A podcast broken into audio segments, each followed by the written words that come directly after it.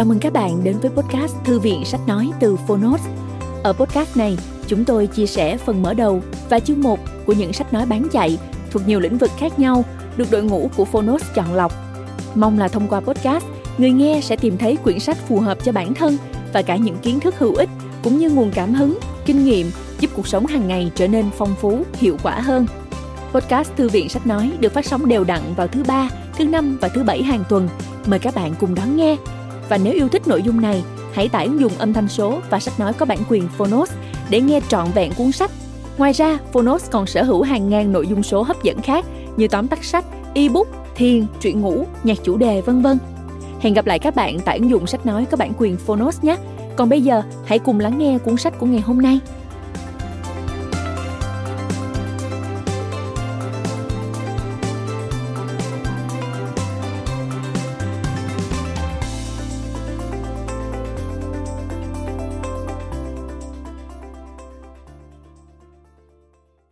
Bạn đang nghe từ Phonos.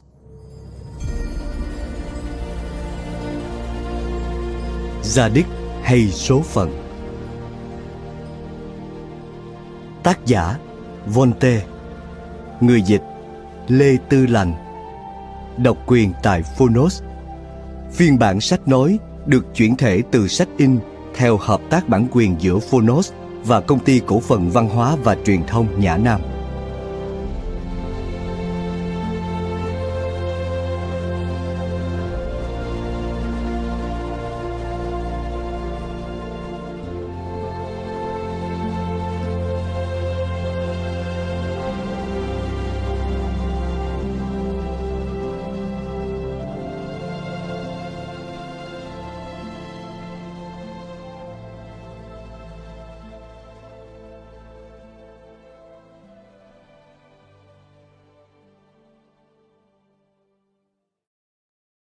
Lời người dịch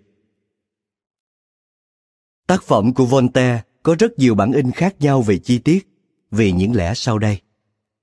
Một, Voltaire thường xuyên sửa chữa lại những tác phẩm đã xuất bản của mình. Năm 1768, nhà xuất bản Kame đã in toàn tập của ông. Năm 1775 lại cho in lại. Nhưng sau đó, Voltaire còn chữa lại và viết thêm một số tác phẩm. Sau khi Voltaire chết, Beaumarchais có thu thập di cảo của ông, sửa chữa lại toàn tập Voltaire căn cứ theo những tài liệu mà ông đã để lại. Beaumarchais cho in lại toàn tập Voltaire năm 1785 ở Kelle. Sau đó, toàn tập Voltaire còn được Besson cho xuất bản năm 1828 và được Moulon cho xuất bản năm 1877. Toàn tập Voltaire trong nhiều lần in đi in lại đều có khác nhau về chi tiết trong mỗi tác phẩm. Số lượng tác phẩm cũng nhiều ít khác nhau. Vì có nhiều tác phẩm của Voltaire lúc ông còn sống chưa được xuất bản hoặc ông đã cho xuất bản nhưng giấu tên thật, cho tới nay chưa xác định được. Do các nhà nghiên cứu không thống nhất ý kiến với nhau trong khi nghiên cứu các tài liệu về Voltaire. Dư luận chung vẫn chưa quyết định được bản in nào là đáng tin cậy hơn cả. Bản in Kame năm 1775 là bản in toàn tập cuối cùng lúc sinh thời của Voltaire. Chắc chắn Voltaire có chú ý tới. Nhưng bản in ở Calais lại có nhiều chỗ sửa chữa, chứng tỏ Voltaire lúc còn sống không dám cho in nguyên văn những tác phẩm mình viết vì một lý do gì đó, như sợ bọn cầm quyền phản động truy nã. Tuy nhiên, nhiều người ngờ rằng bản in ở Calais cũng có nhiều chỗ do nhà xuất bản hoặc thư ký của Voltaire tự ý sửa chữa. Nhiều bản thảo của Voltaire hiện giờ lại không còn. Các nhà xuất bản ở Pháp khi in chuyện của Voltaire thường căn cứ vào một trong mấy bản in nói trên hoặc căn cứ vào bản in lần đầu tiên. Vì vậy, các bản in thông thường hiện nay về truyện của Voltaire cũng không hoàn toàn giống nhau. 2. Các nhà giáo tư sản khi cho in truyện của Voltaire làm sách học cho học sinh, sinh viên thường tự ý cắt xén một vài câu, một vài đoạn, một vài chữ mà không chú thích. Có lẽ e rằng những chỗ ấy Voltaire viết một cách hơi tự do, không thích hợp với việc dạy học. Những truyện của Voltaire mà chúng tôi dịch dưới đây đều theo bản in Kame năm 1775 nhưng đều có đối chiếu với bản in ở Kele để dịch thêm những đoạn khác với bản in Kame hoặc không có trong bản in Kame. Chúng tôi cũng dịch một số truyện mà bản in Kame năm 1775 không đưa vào phần truyện. Để làm việc này, chúng tôi căn cứ theo những bản in truyện Voltaire của Henri Benac và Henri Morizot. Riêng có truyện chất phát, chúng tôi dịch theo bản của Jean Valut xuất bản năm 1955 vì bản này đáng tin cậy nhất. Đối với mỗi truyện của Voltaire, chúng tôi đều chú thích cặn kẽ vì nếu không nhiều bạn đọc chưa quen với văn chương cổ điển Pháp sẽ bỡ ngỡ.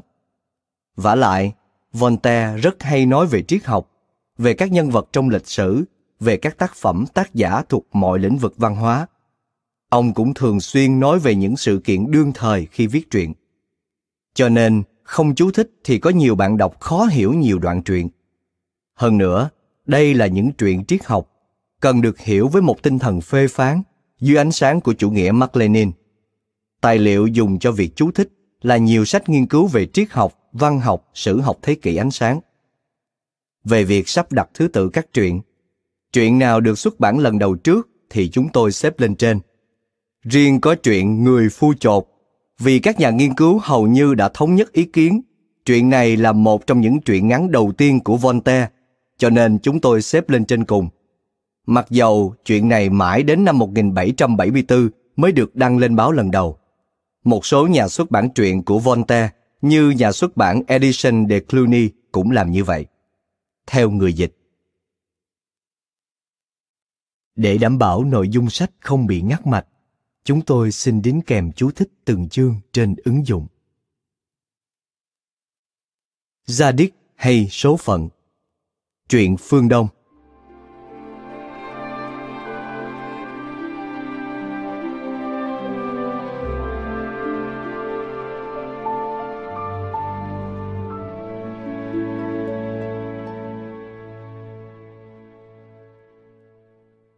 Lời phê Tôi ký tên dưới đây, vốn tự coi là nhà bác học, và còn tự coi là nhà tài trí nữa kia.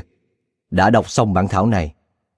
Tôi bất đắc dĩ nhận định rằng, bản thảo này ngộ ngộ, vui vui, có tính chất luân lý, có ý nghĩa triết học, có thể gây hứng thú được cho cả những người ghét tiểu thuyết.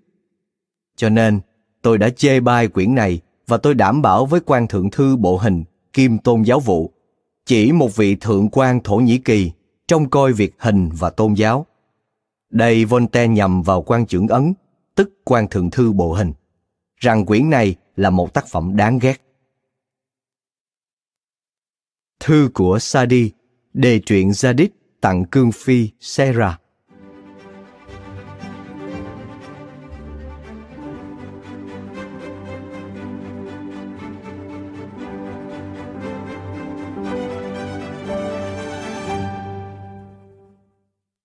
Ngày 10 tháng Shewal năm 837 kỷ nguyên Hồi giáo. Bà là người làm cho những con mắt phải mê ly, những trái tim phải đau đớn. Bà là ánh sáng của trí tuệ. Tôi không hôn bụi ở chân bà, vì bà không hề đi bộ, hay là bà chỉ bước trên thảm Iran hoặc trên những bông hoa hồng. Tôi xin tặng bà bản dịch quyển sách của một hiền giả đời xưa. Hiền giả đã có hạnh phúc là sống nhàn vật nên lại có hạnh phúc viết truyện chàng Zadit để tiêu khiển. Tác phẩm này có nhiều ý nghĩa, nhưng đọc qua chưa thấy hết được. Xin bà hãy đọc và phê phán nó. Vì dù bà còn đang ở tuổi thanh xuân, dù mọi thú vui như mời đón bà, dù bà đẹp và ngoài sắc đẹp, bà lại còn có tài năng. Dù người ta khen ngợi bà từ chiều tối đến sáng sớm, và dù vì những lẽ đó bà có quyền không có óc xét đoán, phải trái hay dở. Nhưng bà có trí tuệ rất sáng suốt và khiếu thưởng thức rất tinh tế. Vì tôi đã được nghe bà lý luận giỏi hơn là những giáo sĩ già có bộ râu dài và đội mũ chớp nhọn. Bà kín đáo, nhưng chẳng đa nghi. Bà hiền hậu mà không nhu nhược. Bà làm việc thiện có suy xét. Bà thích bạn bè và chẳng làm cho ai thành kẻ thù địch của mình bà không hề mượn cách dèm pha kẻ khác để tự làm tôn trí tuệ của mình lên. Bà không nói xấu ai hay làm hại ai. Mặc dù bà muốn nói hay làm thì cực kỳ dễ dàng. Sau hết, tôi thấy tâm hồn bà bao giờ cũng trong trẻo như vẻ đẹp của bà. Bà cũng có chút vốn về triết học. Điều đó làm cho tôi tin rằng bà sẽ thích đọc tác phẩm này của một hiền giả hơn là bất cứ một thiếu phụ nào quyển truyện này nguyên văn bằng tiếng Sa Đi cổ. Bà cũng như tôi đều không hiểu tiếng đó. Có người dịch ra tiếng Ả Rập để mua vui cho vị danh quân Olympia. Hồi đó là lúc người Ả Rập và người Ba Tư bắt đầu viết truyện Một nghìn một đêm lẻ và truyện Một nghìn một ngày lẻ. Olympia thích đọc truyện Zadit hơn, còn những phi tần lại thích đọc Một nghìn lẻ một Đấng anh quân Olympia nói với họ Không biết tại sao các ái khanh lại thích những chuyện vô lý và cực kỳ vô nghĩa. Các phi tần trả lời Chính vì vậy mà thần thiếp thích những chuyện ấy. Tôi rất lấy làm hoan hỷ rằng bà sẽ không giống họ và bà sẽ là một Olympia thật sự. Tôi còn hy vọng rằng khi bà đã chán những câu chuyện chung chung tương tự như những chuyện một nghìn lẻ một, chỉ khác một điều là kém vui hơn thì tôi có thể được một phút để hân hạnh trình bày cho bà nghe lẽ phải là thế nào nếu bà là Taleskis về thời Scondi, con vua Philip, nếu bà là nữ hoàng Sabe ở thời Soleiman, thì chính những vua ấy phải thân hành đến thăm bà. Tôi cầu nguyện thần minh cho những thú vui của bà không vương một chút mây buồn. Sắc đẹp của bà vạn cổ trường xuân và hạnh phúc của bà thiên niên bất tuyệt. Sadi Chương 1 Người chột Về thời vua Moda ở Babylon, có một chàng trai tên là Zadid, bẩm sinh đã có một thiên tư dĩnh ngộ, lại được giáo dục trau dồi thêm. Mặc dù giàu và trẻ, chàng biết tiết dục vọng của mình. Chàng chân thật không giả dối, chàng không muốn điều gì cũng cho mình là phải cả. Chàng biết tôn trọng những nhược điểm của người đời. Người ta lấy làm lạ rằng mặc dù có nhiều tài trí, chàng chẳng bao giờ dùng những lời giễu cợt để mạt sát những câu chuyện vớ vẩn, lan man, ồn ào. Những lời dèm pha liều lĩnh, những quyết đoán ngu xuẩn, những lời nói đùa thô tục, những tiếng léo nhéo mà người ta gọi là đàm thoại ở thành babylon chàng đã học được ở trong quyển kinh thứ nhất Zoroaster rằng tự ái là một quả bóng được bơm căng gió, cứ châm vào là phụt ra như những cơn bão táp. Nhất là Zadik không hề khoe khoang rằng mình khinh miệt phụ nữ và áp chế họ. Chàng rộng lượng, chàng không ngần ngại làm ơn cho những đứa vong ân. Theo như câu châm ngôn nổi tiếng sau đây của Zoroaster, khi ăn, anh nên cho cả chó ăn, mặc dù nó cắn anh. Chàng rất bực thông thái, vì chàng thích sống với những người thông thái. Uyên bác về khoa học, như những người Sade thời xưa. Chàng không phải không biết những nguyên lý vật lý học của tự nhiên, như người ta biết trong thời đó. Và chàng hiểu về siêu hình học, những điều mà tự cổ chí kim người ta đã từng biết rồi, nghĩa là rất ít. Trái với triết học đương thời, chàng cả quyết tin rằng một năm có 365 và một phần tư ngày, và mặt trời ở trung tâm vũ trụ. Khi những giáo sĩ trọng yếu lên mặt khinh bỉ nói với chàng rằng chàng có tà ý và tin rằng mặt trời xoay quanh nó, và một năm có 12 tháng là thù địch với nhà nước, thì chàng cũng lặng thinh, chẳng giận dữ khinh bỉ gì hết. Zadid cho rằng khi mình có nhiều của cải và do đó, có những bạn bè lại có sức khỏe, diện mạo đáng yêu, đầu óc đúng đắn và ôn hòa, một tấm lòng thành thực và cao thượng, thì mình có thể được sung sướng. Chàng định lấy semia, sắc đẹp, dòng dõi và tài sản của nàng, làm cho nàng đứng vào bậc nhất trong những cô gái tơ ở thành babylon. Đối với nàng, chàng ấp ủ một mối tình bền vững, chính đáng, và semia cũng yêu chàng đắm đuối. Họ sắp đến lúc sung sướng được kết duyên cùng nhau. Bỗng một hôm, hai người cùng đang dạo bước về phía một cổng thành Babylon. Dưới trận cọ, trồng trên bờ sông Euphrates, thì họ thấy những người đeo kiếm, cung tên đi về phía họ. Đó là bọn lính hầu của Orkan, cháu một viên quan thượng thư. Bọn quan liêu su nịnh ở dưới quyền của ông chú gã đã làm cho gã lầm tưởng rằng mình muốn làm gì cũng được.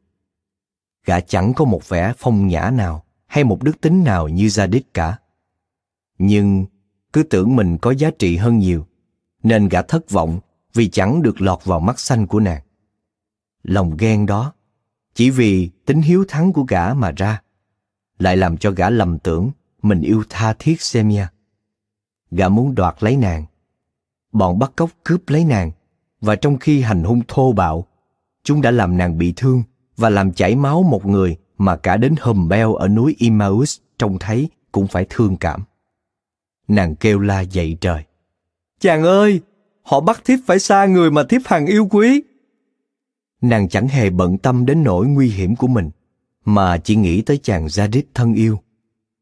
Trong lúc đó, Zadit đem hết dũng khí của trang tráng sĩ và kẻ chung tình ra để bảo vệ lấy nàng. Chàng chỉ có hai tên nô lệ giúp sức, mà đã đánh đuổi được bọn bắt cóc, rồi đưa Semia mê man và bê bết máu về nhà nàng. Mở mắt ra và trông thấy ân nhân của mình, nàng nói, Zadit chàng ơi, thiếp đã yêu chàng như lan quân của thiếp, nay lại yêu chàng như một người đã bảo toàn danh dự và cứu sống đời thiếp. Chưa bao giờ lại có một trái tim thâm cảm sâu sắc như trái tim Semia.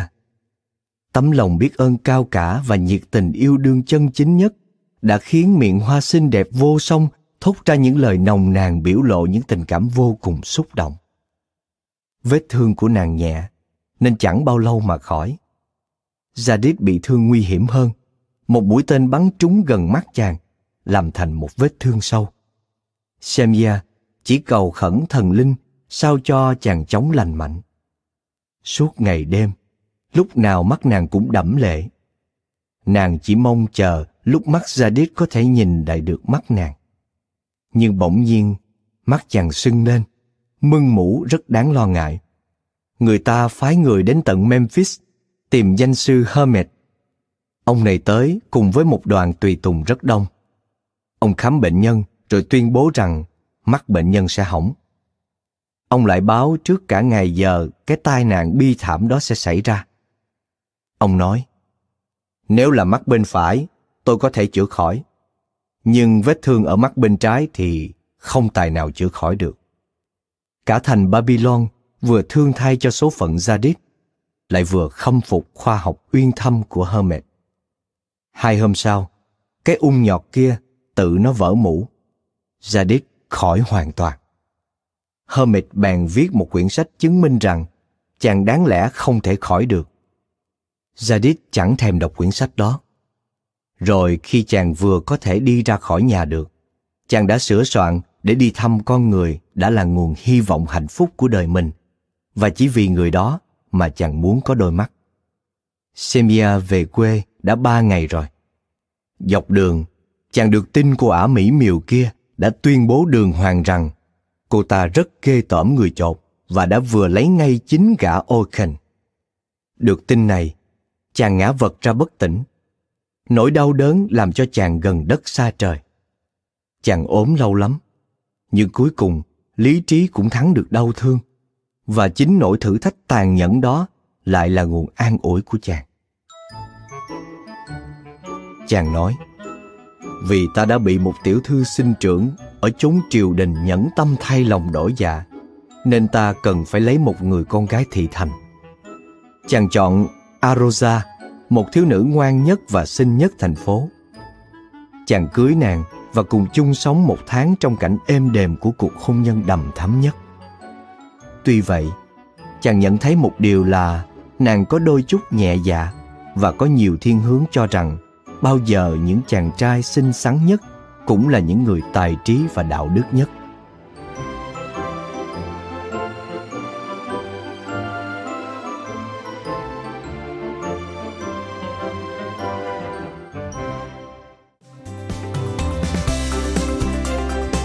Cảm ơn các bạn đã lắng nghe podcast Thư viện Sách Nói. Podcast này được sản xuất bởi Phonos, ứng dụng sách nói có bản quyền và âm thanh số dành cho người Việt. Hẹn gặp lại ở những tập tiếp theo.